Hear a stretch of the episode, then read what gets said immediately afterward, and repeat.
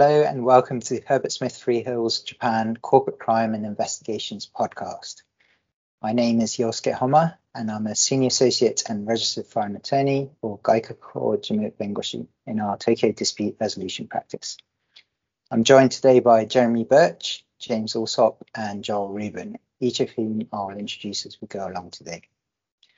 I'll be hosting today's podcast where we'll look at the trends so far this year in enforcement based on extraterritorial anti-bribery and anti-competition legislation and regulations.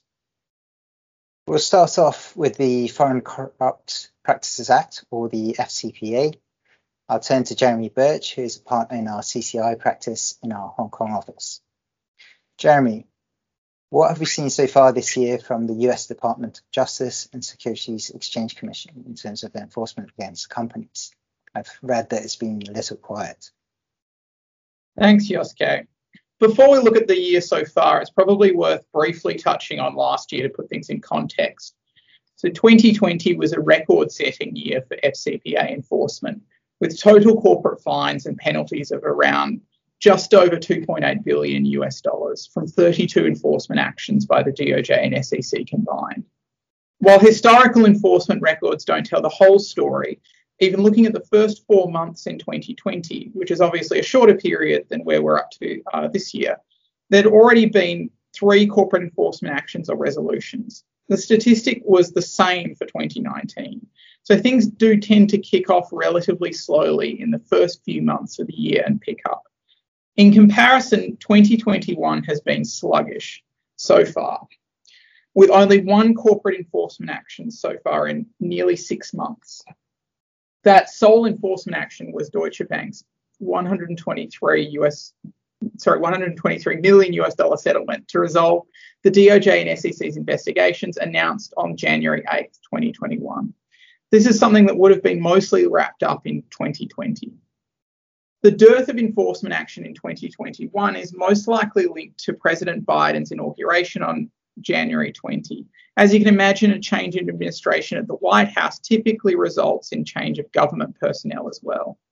So the new Attorney General leading the Department of Justice, Merrick Garland, was only sworn in on March 11. Many of the prosecution team at the DOJ would also have changed. A prime example is the departure at the end of April of Christopher Cestaro, who used to head the DOJ's FCPA unit. He's now joined private practice. Over at the SEC, Gary Gensler was confirmed as the new chairman by the Senate in mid April. However, Alex O, the newly appointed enforcement chief, abruptly resigned at the end of April, only days into the new job, citing a complication in a case that she was involved with while in private practice. These changes at the DOJ and SEC will no doubt have had a significant impact on the progress of active cases. However, we don't expect the current lull to continue, given there are still over 100 companies that have previously announced they have ongoing FCPA related investigations.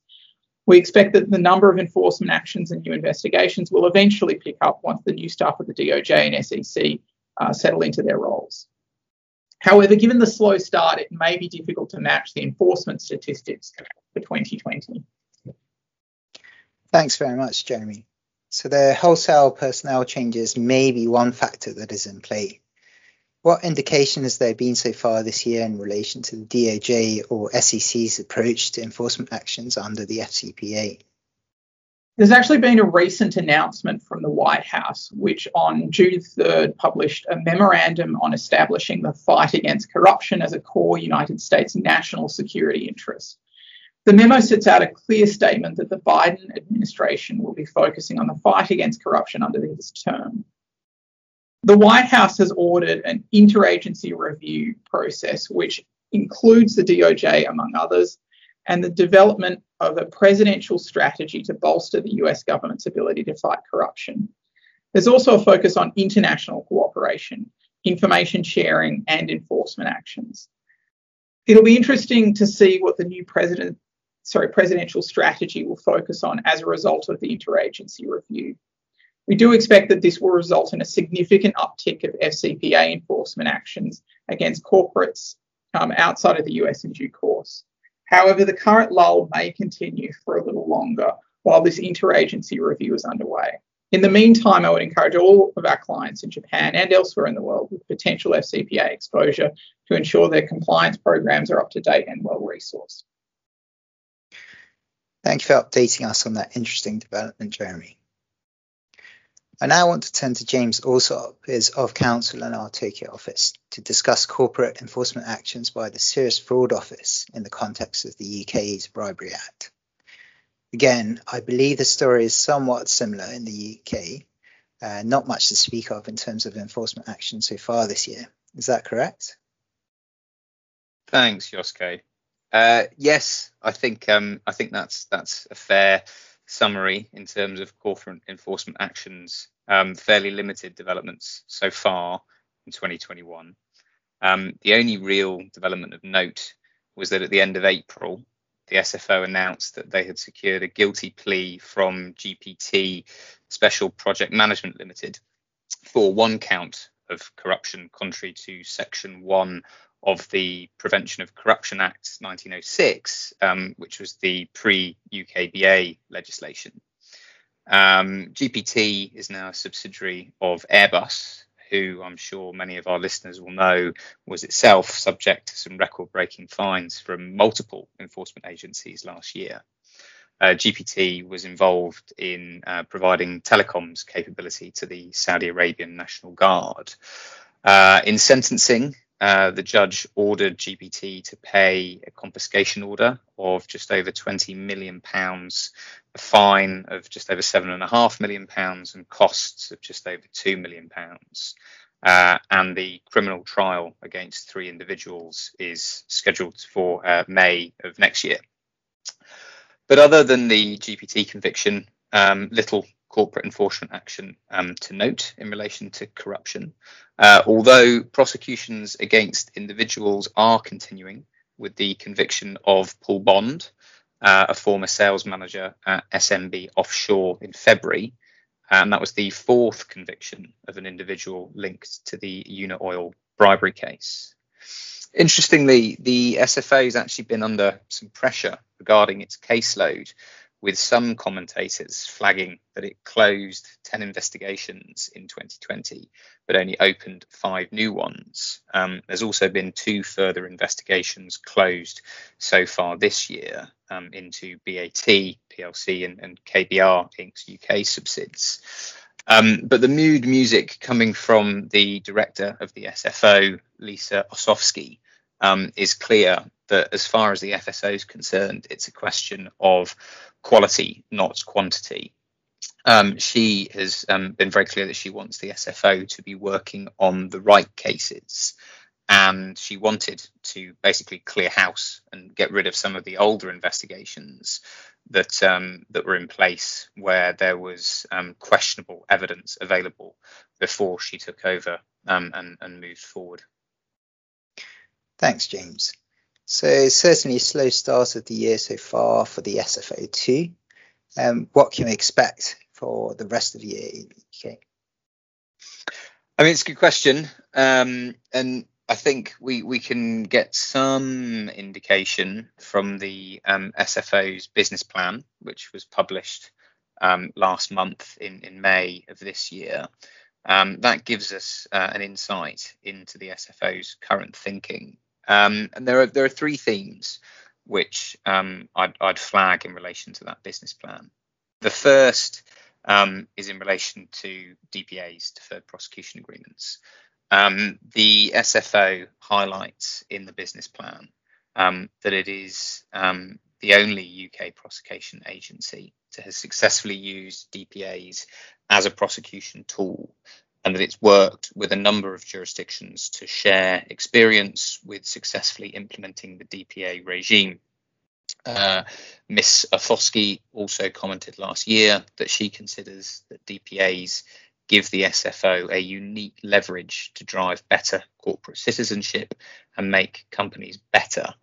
Um, and that in a way it was better than a conviction uh, and a fine, given you cannot put a company in jail so I'd expect to see more instances of the SFO seeking to use DPAs in corporate enforcement action um, moving forward rather than just pushing for a conviction. The the second point is around cooperation. Um, there's a lot of emphasis in the business plan on the SFO's ability to work with the international economic crime law enforcement community. Um, in particular, the fact that five other countries' law enforcement agencies were involved in the Unaoil investigation was highlighted in the plan. The the biggest cases handled by both the SFO as well as the, the DOJ and the SEC um, have very much been multi-jurisdictional. Um, and I think it's very likely that we'll continue to see this trend um, of international cooperation amongst um, law enforcement moving forward. And then finally, on performance, one of the key priorities flagged in the plan is the delivery of a new case progression project to ensure that investigations are progressed quickly uh, and to effectively deal with issues that might hinder this. Um, likely linked to this is the adoption of clear and specific KPIs to monitor case progress.